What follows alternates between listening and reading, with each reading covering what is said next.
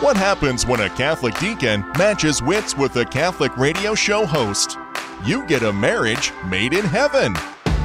They may not always agree, but they're always faithful. It's the Aikens with their view from the pew on Mater Dei Radio. And welcome to this episode of View from the Pew. I'm your host, Brenda Aiken, and joining me today is the man who'd rather live in hot temperatures than high humidity, the good deacon, Scott Aiken. Oh my gosh, you know, I grew up in the South for much of my life, from I think about six years old until about 13. And all I remember is sweltering heat. In fact, our air conditioner would go out in the summertime, and I would lay in the bed, like just with my arms and my body splayed out because it was so rough, the heat. It wasn't the heat; it was the humidity. So yeah, I I have an aversion to humidity like nobody's business, which is why I love living in the Northwest. If it's gonna be humid, it's gonna be cool. It's gonna be hot. It's gonna be dry. So we just had that experience coming back from our trip, didn't we? We we had about the same temperatures, but we had no humidity. So we were on our vacation, which is funny because your work typically takes you to Washington, D.C. As a family, the three of us went to Washington, D.C., at least me, you, and our son, Christian. Now, during COVID, his eighth grade trip was canceled. Uh, he wasn't able to attend the way that our three daughters were able to attend. So we always promised we would take him back. So we made good on that promise finally. So, the three of us, along with our good friends, we flew out to Washington, D.C. We took in so many wonderful sights. But for him, it was especially important because he got to see a part of life and a part of life in the military that seemed to be kind of appealing to him. As a mom, I don't know how I feel about that. Military service is important, and I love that he has that heart, but that mom part of me that wants to just keep all of our kids, uh, you know, tucked in their beds and safe and know where they all are. It was a little weird for me to think of him taking on that kind of a role. Both our families, we have uh, a legacy of military service on on both sides, and and it's you know I think for our generation, understandably, we had a real challenge following uh, Vietnam, and so you know I never desired to go into the military but I've certainly, and you've been supportive of this, encouraged him if he wants to go into the military amongst his options to choose from, how to be open to that. And that's a that's a very hard choice. I think, especially I see that for uh, for a mother, and I'm sure every mother has challenges with their son or daughter going in the military. But but I think uh, you know, given again the legacy that we have in the family and the honor that uh, goes with that and his desire to defend the helpless and the needy. It's not just uh, certainly military that provides that. We have that in vocations of the priesthood. We have it in various other vocations, but it isn't. It isn't. I think a deep component of our male aspect of our humanity to be a protector, and I see that in him. So I'm proud of that. I'm so proud of that while we were in Washington, D.C., we had an opportunity through the help of our friends to attend many different events, especially places and events focused around the Marine Corps. We went to the National Marine Museum. We saw Evening Retreat there at 8th and I in Washington, D.C. Also had a very special tour at Quantico and some of the things that happened there at the base. One of the things, though, that did concern me, and I'm not quite sure how he was going to take it, was in fact the heat. These young people were incredible in their uniforms, but it was really hot out. And everywhere that we went to in Washington, D.C., the heat was part of that. But it didn't keep us from seeing, again, really wonderful events the Smithsonian Institutes are fantastic. We were able to see the Native American Museum, the African American Museum, the Air Space Museum, the Holocaust Museum, even. That's our history. All of it. That is our history that we need to know about. Washington, D.C. is an American pilgrimage of sorts. Yeah, and I think it was very impressionable for him because he is, as we've described, looking at his options, and military is one of those. And our good friends who we went with, they're a, a mil- military Marine family, and they they wanted to go with us. They were excited to introduce Eighth and I and the parade that goes on there at the uh, Marine uh, headquarters there on Eighth and I. you know, I think um, just all of the grandeur and then all of the respect and commitment. And especially, like you said, when you're out in the heat, oh my gosh, you know, it took, it took everything I could to just sit there calmly and not just run because, you know, when I get, when I get hot, I kind of get a little bit claustrophobic around people. So I, I need to need to have space, but uh, but I, I offered it up and I was praying about just give me strength to do it, and uh, you know that juxtaposed with our visit to the Basilica of the uh, Shrine of the Immaculate Conception. All these are just so beautiful examples of commitment and loyalty and and faith in our humanity and in our God. It was represented on both sides. There was no doubt. Oh, for sure. And talking about all of these things, these commitments, and ways that you are trying to raise a man. And at 18 years old, well, he is, at least in the eyes of the law, exactly that. He is a man. In fact, another man who is going to be joining the show today, the wonderful Bear Woznick. I had an opportunity to talk to him about a new book coming out 12 rules for manliness. Where have all the cowboys gone? It's on pre order now, but Bear is joining me in just a moment to talk a little bit more about it. And then after that, we want to share just a little bit more about our trip and the fact that it gave us such insight to the male and the female responsibilities, particularly as mother and father watch our son make his decisions that he's going to be making here in the future. So we want to share that with you and recognize the value of God's diversity. So stay with us. We have a great show ahead for you on this week's View from the Pew.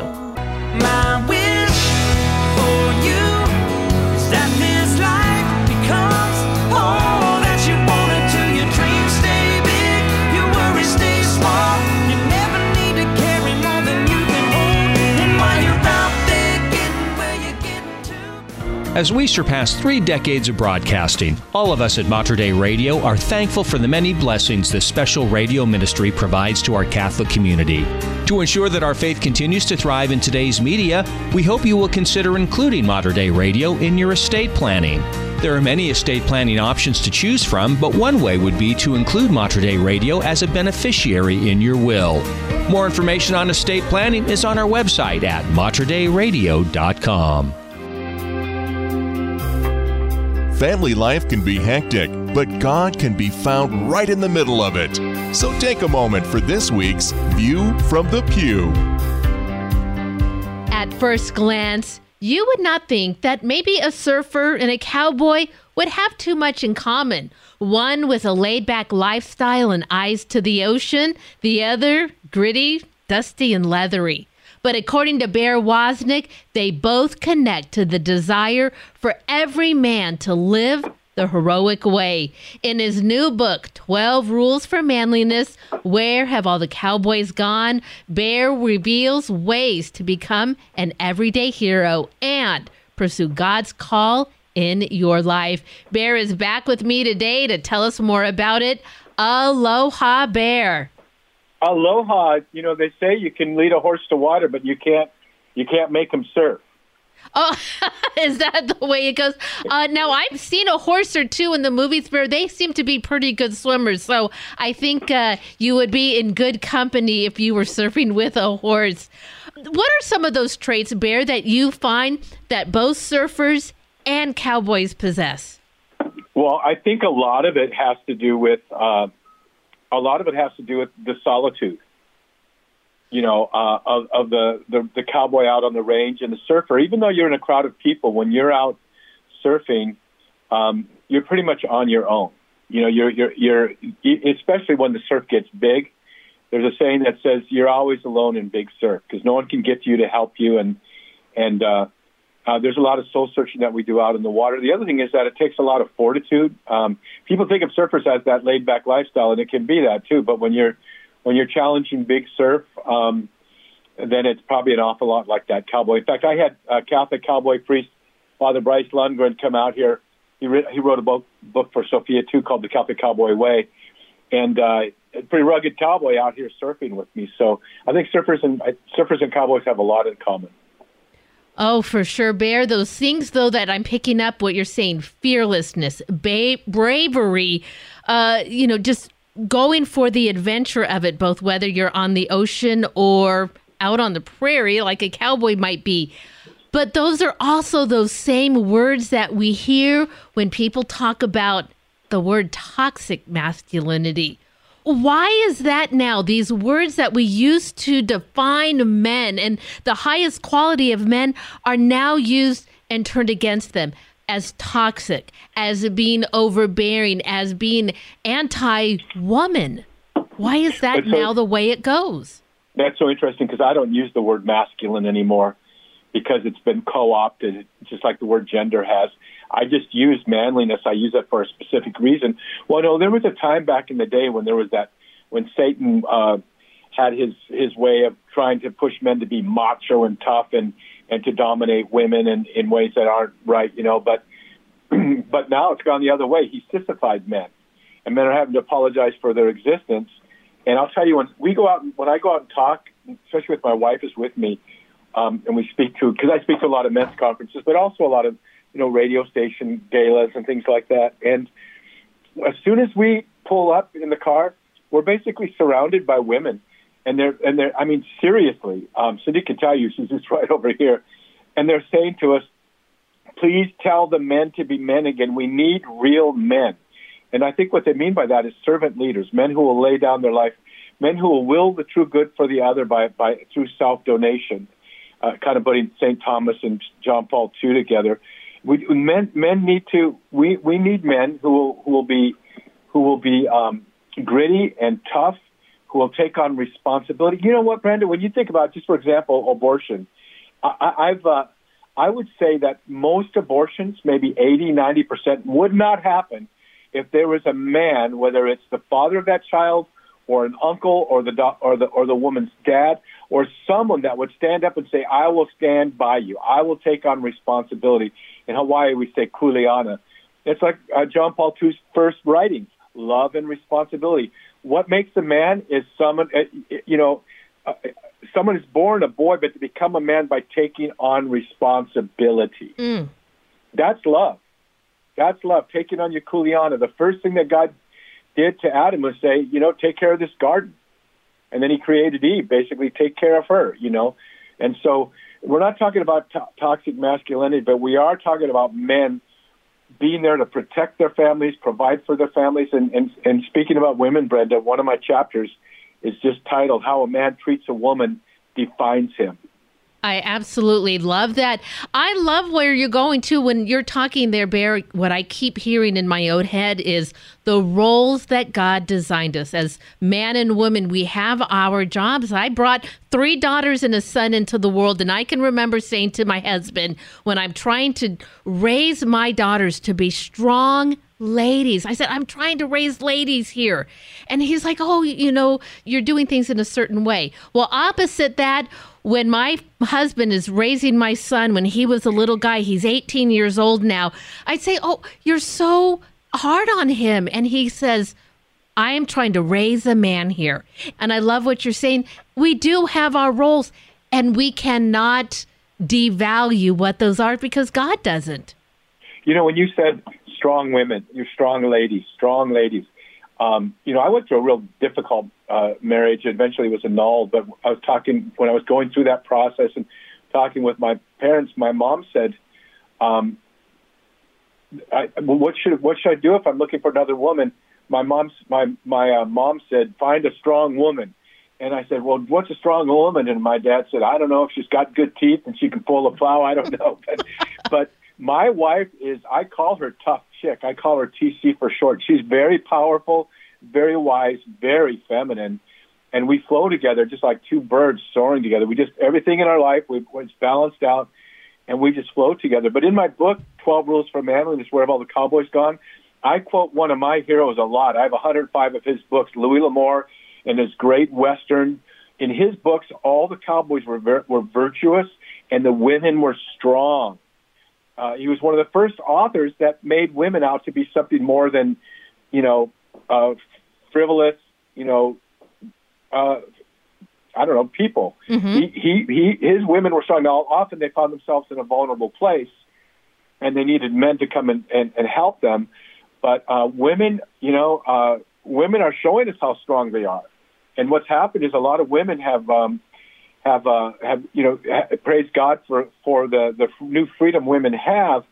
But in that new freedom and in the women taking on more more more and more responsibility, the men have just taken a back seat and like, you want to do it, go do it, you know. But they're not they're not. And, and you know, when you think about this, think about uh, contraception and and the, and the terrible destruction that's had on women. If a man loves a woman, he will not put the kind of pressure on her. He will he will um, he's he's there to protect her.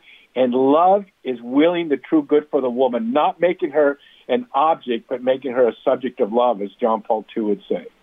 Absolutely. And for mothers, what I try to still in my daughters is to be able to view themselves the way that God sees them and the beauty Amen. that they are. And my husband has tried to set the highest bar possible so that way every young man that ever came along yeah, he had a high bar to live up to. Bear Woznick is joining me today. We're talking about his new book, 12 Rules for Manliness. Where have all those cowboys gone? It's coming out September 19th, so now's the time to pre order. Yeah, you know, this is such a great book for women, too, because as I said, when we go speak and the women surround us, I'll have them ask us questions. Well, should we, should we, um, you know, even this is designed to be written to men. I know, I actually know more women will read this than men and it's true in our in our work. Our our focus is on men. The Lord told me when I first started my ministry, really showed me, let the bullseye of our ministry be the heart of a man, but women, uh, because it has to be gritty and real enough for the men to get it. But he said by doing that, the women will be there to receive the message too. And I'll have women ask me, especially young women, like like at Theology on Tap or something. These guys that hang around us and never ask us out on dates, or or they hang out with us long enough, but they never ask us to marry them. Should I just kind of give up and just ex- make this acceptable?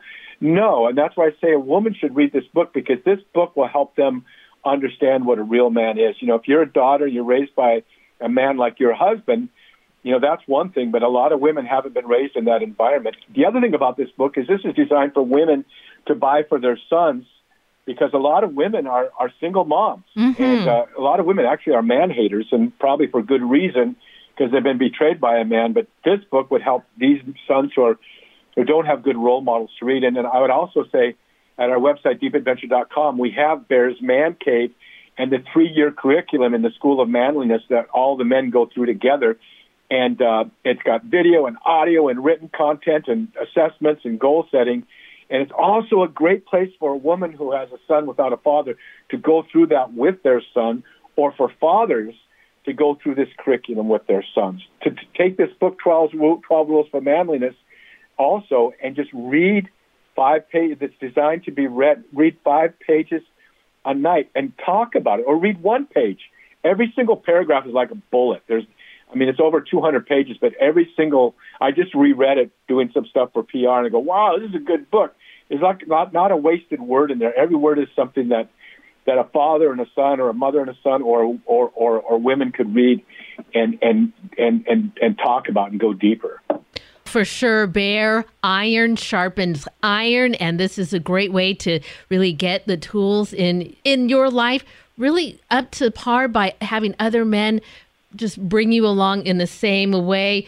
Bear when we talked about some of the similarities between surfers which of course you are very familiar with and those cowboys and one of them that you talk about in the book is this fearlessness because you, they have got to be willing to go into battle whether it be to try to tame Right. that that surf that that big wave or if it's a you know out on the prairie that cowboy way men are at a spiritual battle we know that the devil is looking for every foothold to try to tear down the family and they've got men have got to be fearless that's one of the Men- things that you talk men- about men need to be dangerous. That that's that's one of my chapters about is about men. A man needs to be dangerous, and it needs to, he needs to be willing to be dangerous at three levels. The, the primary level, of course, is are you willing to Are you physically fit enough, first of all, to last more than a minute? If it comes right down to it, are you willing to step into the fray to defend your family? So I'm a you know I'm a second degree ninja black belt. I've trained in many different martial arts. I train so that I can do that. But frankly, because I've trained so much, most people don't see me as a victim. I don't carry myself as a victim. I'm I'm I'm spatially aware. Secondly, they need to be able to say, "I write for the brand." They need to be dangerous enough to say, "This is what I believe. This is what I stand for." And if it means they become a white martyr, in other words, that white martyrdom of not getting the promotion because they may not fire you, but you may not get that promotion. Are you willing to make a stand? Do people know who you ride for? uh, in this woke culture. Then the third thing is, does a man know how to do spiritual warfare? Does he know how to pick up that rosary and pray for his family? Does he know how to bless his family with holy water? Does he pray the blood of Jesus over his children? Does he does he enter into that spiritual battle? Is he the type of man who, when he gets up in the morning, the devil says, "Oh no, he's up." Does he get up an hour before the rest of the family to have his time with the Lord? A man needs to be able to be dangerous at all of those levels. Wow, Bear, you're kind of filling me with a little bit of fear. That is exactly, I think, how the devil might feel too if he were to come across a man who was in your line of thinking. Bear Woznick joining us this morning talking about his new book, 12 Rules for Manliness. Where have all the cowboys gone? Well, Bear, this is always a fun ride when you get to join us. So I really appreciate your time today. Brenda, we got to talk story more. I haven't. We uh, we used to talk more often. We got to catch up with each other and do this more often. I would love that. Thanks so much, Bear, for joining us today. Mamas, don't let your babies grow up to be cowboys. Don't let them pick guitars or drive them old trucks. Let them be doctors and lawyers and such. Mamas, don't let your babies grow up to be cowboys. I love how Bear focuses on manly rules, but included on that, in fact, at the very top of the list is a man of faith. And when we went to Washington, D.C. that Sunday, and even on Tuesday, because it was the Assumption of the Blessed Virgin Mary, our faith was foremost in our minds. And we were able to take our son to that beautiful basilica at Catholic University of America. What an incredible day. And you sat there with, with our son and you've really showed him how a man of faith is meant to be. Yeah, you know, again, I just I just love the fact that he could see certainly men and women who are committing themselves to the armed services, in this case, the Marines. But speaking to him about the men and their role there, and then juxtaposing that when we went to the Basilica and to the Franciscan monastery to see the men who've committed their lives to service and to protecting the faith. And it was just this great, uh, again, juxtaposition of realities that one is in more physical defense and one is in more spiritual defense, but there is a defense tendency and, and ability within the, the male uh, gender. So at the same time, the other juxtaposition I, I could see so clearly is the defense of a mother for the heart of a son. Scott, I have to be totally honest with you here. There is a big part of my heart that doesn't want him to defend our country in that way. I, I want him to be safe and I want to love on him and keep him near me. But I know that I can't do that. He's not mine. He's not, he is his own. I, he was given to me to raise, but his life is his life. And I've got to be willing to let him do that. And I've got to be willing to let you be the father to raise a young man. We've said this before on the show how when he was uh, you know a little guy and you'd make him get out there and you showed him how to do yard work and do difficult things and when he was tired you forced him to get up and finish off what he had started and I would say, "Oh, he's just such a little guy. Just oh, be easy on him." And you'd say, "I cannot." Just be easy on him when there are things that have to be done. That's what men do. You can't be soft when it's time to be tough. I am torn for sure. I think in today's day and age, it's such a challenge for particularly a man to know who he is, who a man is in today's society. But I think our faith grounds us very well and rightly in the understanding that God made man, male and female, he made them.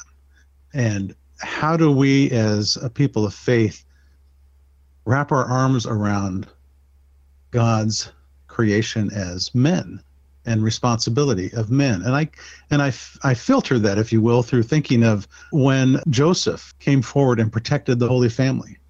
There's times throughout the Bible that men have had to step forward and suffer in military battle. And the whole Old Testament really describes Mm-hmm. the battle after battle after battle for trying to establish uh, a nation which would become a kingdom. And that nation that David was responsible to form was formed by defense, was formed by people willing to sacrifice their lives for something greater.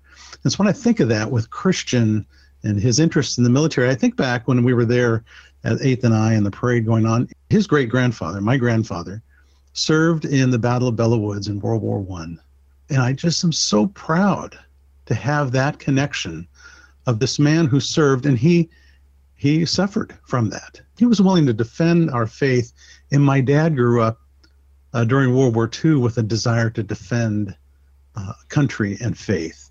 Um, so I see my son having that history of, of experience and, and genetics of, of that desire. And I am proud of that, I have to say, even though if for me as well, I'm, I'm one to look for the nonviolent option all the time as a deacon. Sure. And I'm inter- interceding on behalf of so many who would otherwise maybe feel compelled to have a physical reaction to challenges in life. But we have to be able to balance those both always through, always through our perspective of faith and what does God want me to do. So God does not want to keep us out of the military. God does not want us to go to war either. But there is a a right moment and a right responsibility. And I see that mulling over in our son's mind as he's making those decisions that he needs to make as a young adult at 18. Oh, for sure. And he's entering into his senior year of high school. So a year is a long time in the life of an 18 year old. And as you just said, and for me, this is what this year will be spent praying for his vocation. As we have prayed for all of our children, their vocation. And if part of that leads him to the military service, I know to hand that to the Lord that that that is all I can do and worrying about it and having anxiety about it it will not change an outcome that God already knows. And so I hope in all of this that he remains faithful, that he remains safe, but that he also has an amazing time doing whatever he chooses to do. Scott, before we go, will you end us in prayer? Lord, we give all of our decisions over to you this week. We trust in who you have created us to be, male and female, that we may rest in that certainty that you did not create us as a chance, but as a certainty. And we're blessed by having that and help us to live into that blessing each and every day. We ask this in your son's holy name, Jesus Christ. Amen. And that is going to wrap it up for us this week. Please tune in next week as we share with you more stories about our faith, our family, and our view from the pew. God bless. Have a great week. You've been listening to View from the Pew, a weekly look at faith and family life from a Catholic perspective with Deacon Scott and Brenda Aiken. For more information on the Aikens and to listen to an archive of their previous shows, visit them online at materdeiradio.com slash pew. View from the Pew is produced at the studios of Mater Dei Radio in Portland, Oregon.